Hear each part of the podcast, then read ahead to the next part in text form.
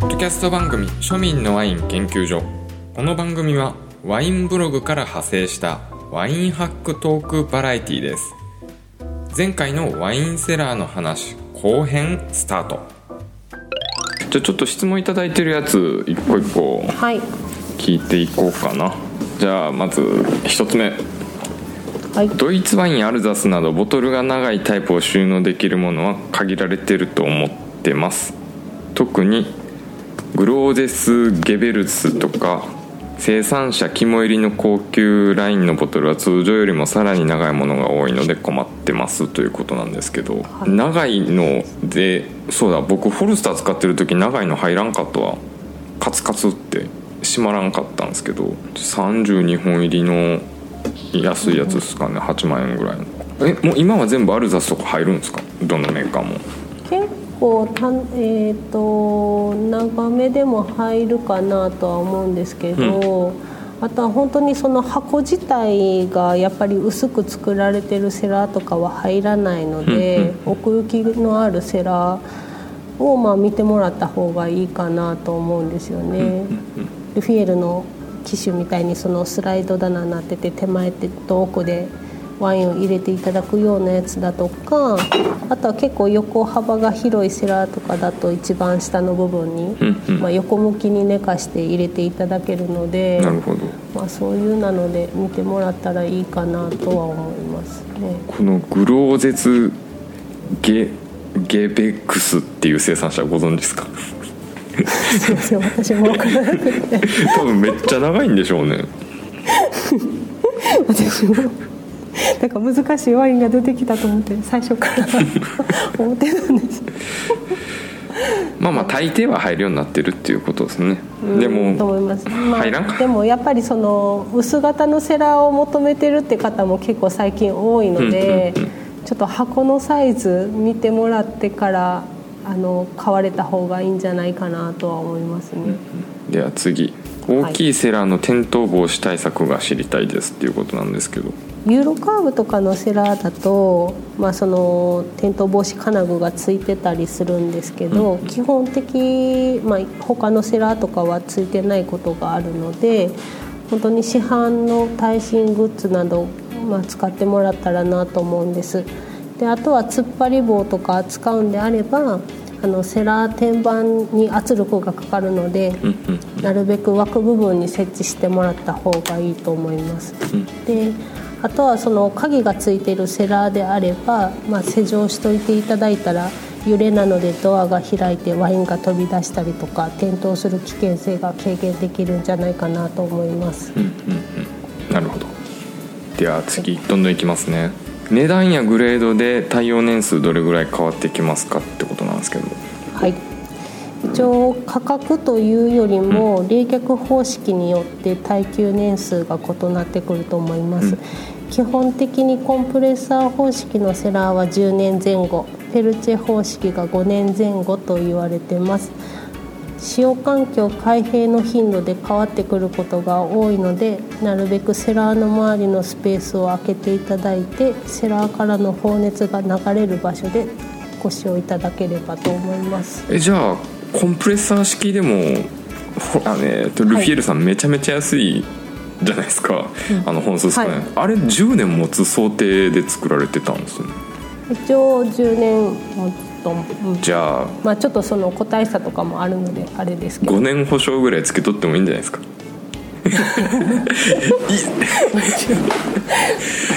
でも、どうですかね。1,、まあ、1, 年とか2年で壊れたらあのちょっと悲しいとはそう思うんですよね特に、まあ、質問でもあったんですけど366日目で壊れたら保証とかってどうなんです、なしでしょ。基本的まあそう366日だったらもうもう見ると思うんですけど。まあ400とかね。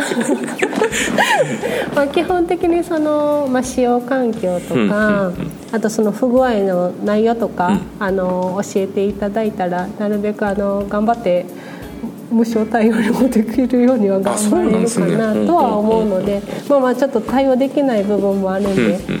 そこだけはちょっとご了承いただきたいんですけど、まあ、なるべくあの臨機応変に対応できると思うんであの何かあったらすぐそれ心強いですね。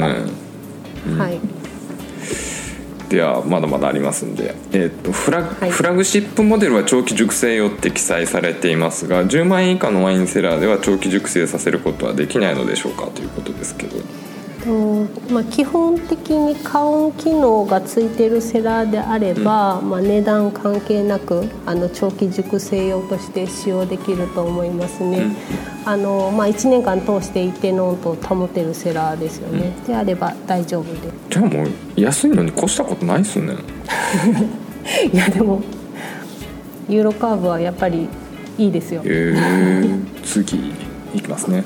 初期フローに引き当たる確率っていうことなんですけど 1年一年保証内に壊れたって言ってくる人って何パーセントぐらいなんですか、正直ごくまれにっていう程度なんですけど、まあ、あることはあるんですが、万が一何かあれば本当にすぐ連絡いただければ交換させていただくので、まあ、問題はないごということですね。はいあでも問題ないって言ってもそれこそ夏場ね100本クラスの人をかかってそれ移動するのとかはまあ大変ですよね。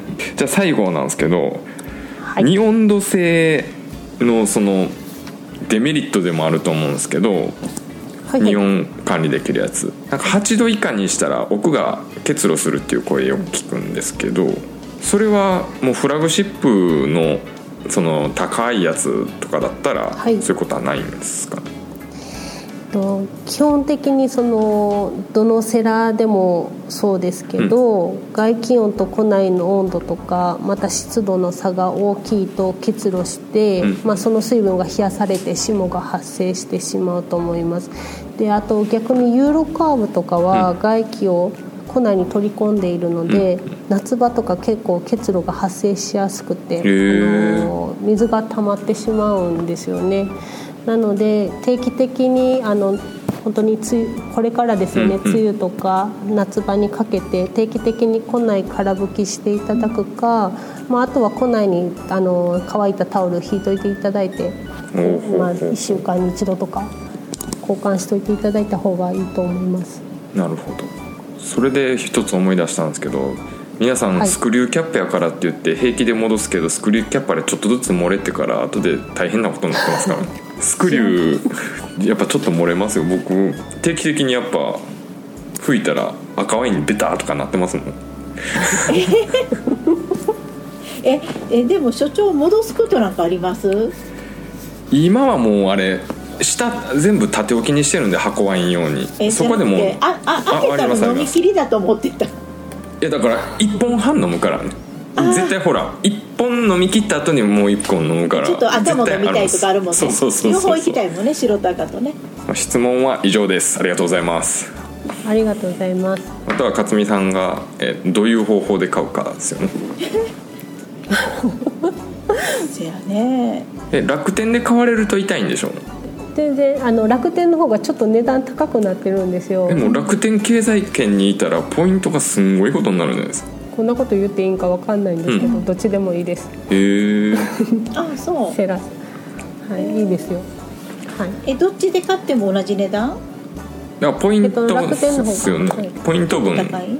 スーパーセールで最高44倍になったら実質40%オフぐらいになりますよ。これからありますね、うん、だからシャンパンハウスさんでシャンパン買って、直高さんのとこで鬼コスパ買ってリカマンさんのとこでビール買ってうん。でセラー専科さんでセラー買ったらそれだけでポイントがグワーって上がる。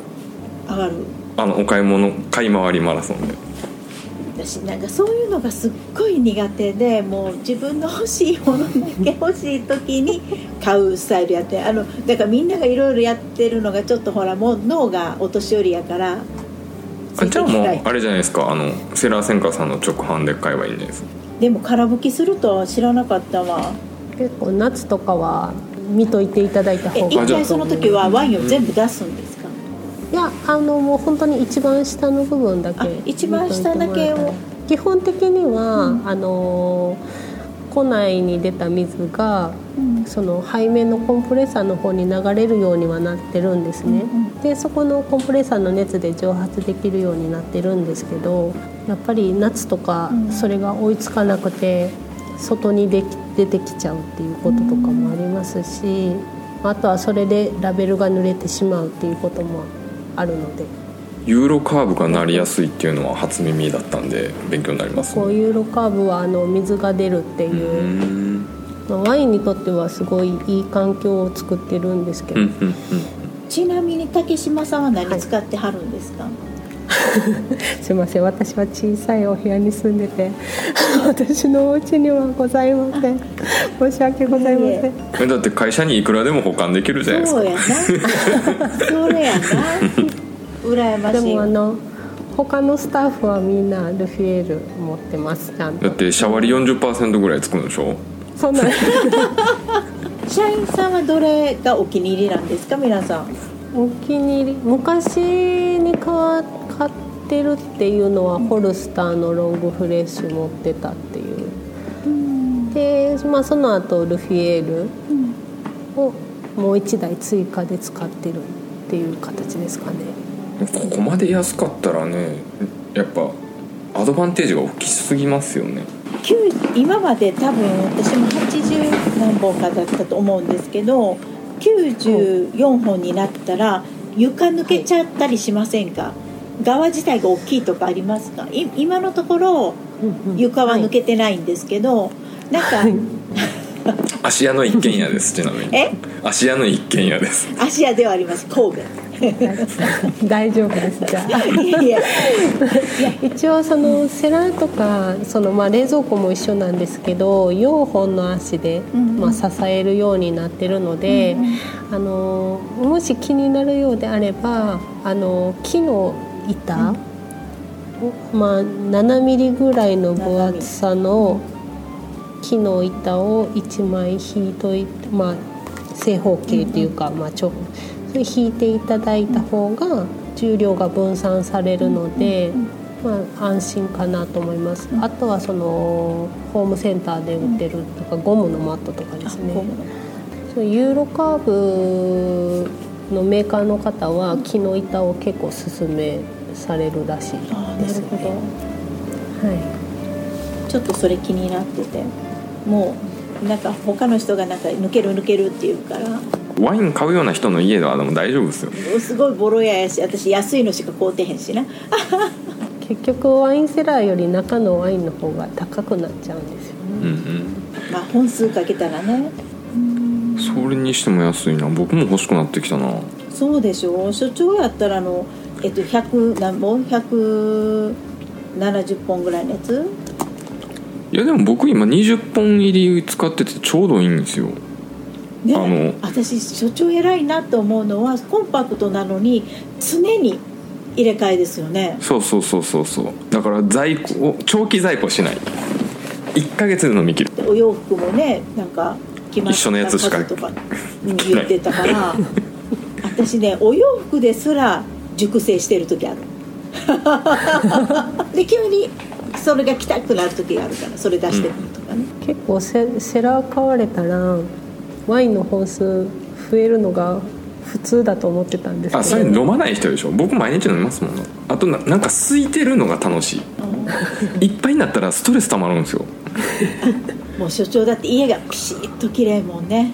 あななんか空のやつにこう入れていくのが楽しい昔はなんかぎゅうぎゅうに詰めてたんですけどね。でよくよく考えたらで熟成されてるやつはねグラスであのどっかいいとこ行って飲もうかなとかって熟成させるのどんだけリスクかってことですよね。部署でだったら最悪じゃないですか。もう最悪やでほんまに。もうほんまに私のそんな高い値段出して買わない私ですら4000円のが4000円の他のやつが部署にやった時もう倒れそうやったもんだから買って1ヶ月あんた買って1ヶ月以内だったらそれ言えるじゃないですか。ちょっとみたいな。でも3ヶ月ぐらい経って言ってもお前の保管が悪いんだって言われたらそう絶対そうなるななんで僕はすぐ飲むようにしてます。でも別に置いときたいわけじゃないねんけどなんかあこれいいって思った時に買う癖があるうん。あのもともとそのワインだけじゃなく使いも今使いもしないのにいいと思って買う。今日あれ買い物日和ですよ。6月はねその、運勢的に昨日が悪かったんですけど2日から5日まではうん。なんかすごい買い物日和らしいです。よ運運勢的に。今日は1粒ワン万倍日って言って、うん。相手にも自分にも誠実にいることが吉とかなんか、まあ、そういう日によってする行動があって、うん。ね。転写日？あ転写日転写日。だからその間に大きい買い物した方がいいんで。だから本当勝美さん今ワインセラーみたいな大きい買い物するとえあの運気が5日まで。5日までこの黄黄金の周期が入ってるんです。黄金の周期ね。6月5日までね、うん。だから電話するんで私が。えでも購入したらわかる？あ私が受注してますのでお電話させていただいて納期確認します。あそう。で8日とね12日がダメだ。危険。日ちょっと待って。6月8日と12はダメ。うん。だから5日までやな。5日までに決定5日までがもうゴールデン。ゴールデンなとあと納納期ですよ。納期で言ったら13日がいいって書いてますね。あかんか。んそんな13日とかあかんもうちょっと後になるかもしれない。13日じゃあかな13の次は171718何分からん。曜日は分からん。10 17は土曜日です。あ18もいいです18は新月って書いてますほんま1718はいけるかもしれん。うん。そこのそしたらあの壊れにくいと思います。そう。あ壊れにくいもうそこ大事やからね。じゃあうん。5日までに決めて、うん。えっ、と竹島さんからお電話もらって17か18で。そうですね。メモしておきます。あとなんか疑問言い残したこととかあれば。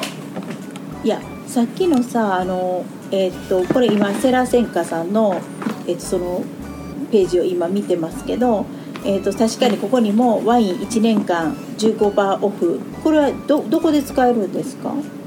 このセラー戦艦内ででっていうこと使えます。はい。えからワインって買えるんですか？なんかセラセンカさんあ買えってるんですよなんかセラセラだけなのかと思ってた。昔はセラーだけだったんですけど少し前からワインも一応販売しておりますので。15%オフでねいつでも好きなワインが買えるって思うとだだってあれですよ竹島さん。なんか福袋とか転売してるやついますよ ほんまにメルカリ見てくださいよ、怖い。怖い怖い。してたね。びっくりした所長に言われてみて、私も見た。みんな目ざといなと思って。なんやろ。そんな人からたとえ安かったとしても買います？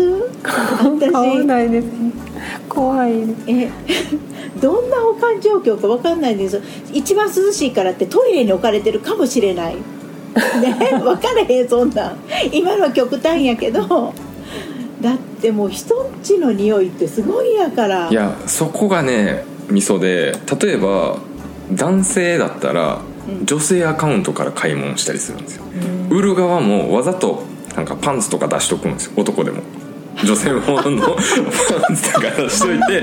そしたらあの、きっとこここの人は可愛い子だからその人からワイン買いたいみたいになるんじゃないですか。男の人の心理って面白いほね他の出品物で見見るんじゃないですか。小切れに他のもん出品してる人となんか転売ばっかりしてる人と特に転売専門でやってる人はちゃんとねあの保管してるででしょうし。ああそうやね。逆にね。逆にね、うんまあ、他の出品物で判断できるってやつですね。でパンツなんか出してる人からワインなんか買ったらととんでもないってやつやねまあ本当に女性かもしれないですけどね。いや女の人そんな普通ちゃんとした人パンツなんか出しません。ね。いやあの靴靴とかねあのハイヒールの靴とかポンって出品してるだけであこの人絶対女性やみたいな感じで見ますから。ねえなんか七種七種の写真より女性の写真の方が買いやすくないですか？出品者。いええ女性の顔写真なんですか？やえあの似顔絵。それいいかもしれへんな。では本日は竹島さんありがとうございました。ありがとうございました。お役に立てたかちょっと不安ですがありがとう。ございまあある程度ね勝美さんも一択の状態で挑んできてくれくれてるんで。では勝美さんも本日はありがとうございました。ありがとうございあましりがとうごたざいました。今回もご視聴ありがとうございました。庶民のワイン研究所オンラインサロンは継続課金なしでご加入いただけます本編のアフタートークやディレクターズカット音源がお楽しみいただけたり収録後の交流会なんかも開催しておりますのでぜひご参加くださいませ。またソムリエワインエキスパートを目指している方音声ワイン講座をご存知でしょうか。テキストとにらめっこするだけでは難しい暗記をポッドキャスト感覚で学習できるツール。概要欄のリンクから内容の詳細を確認できますのでそちらも合わせてご検討くださいませ。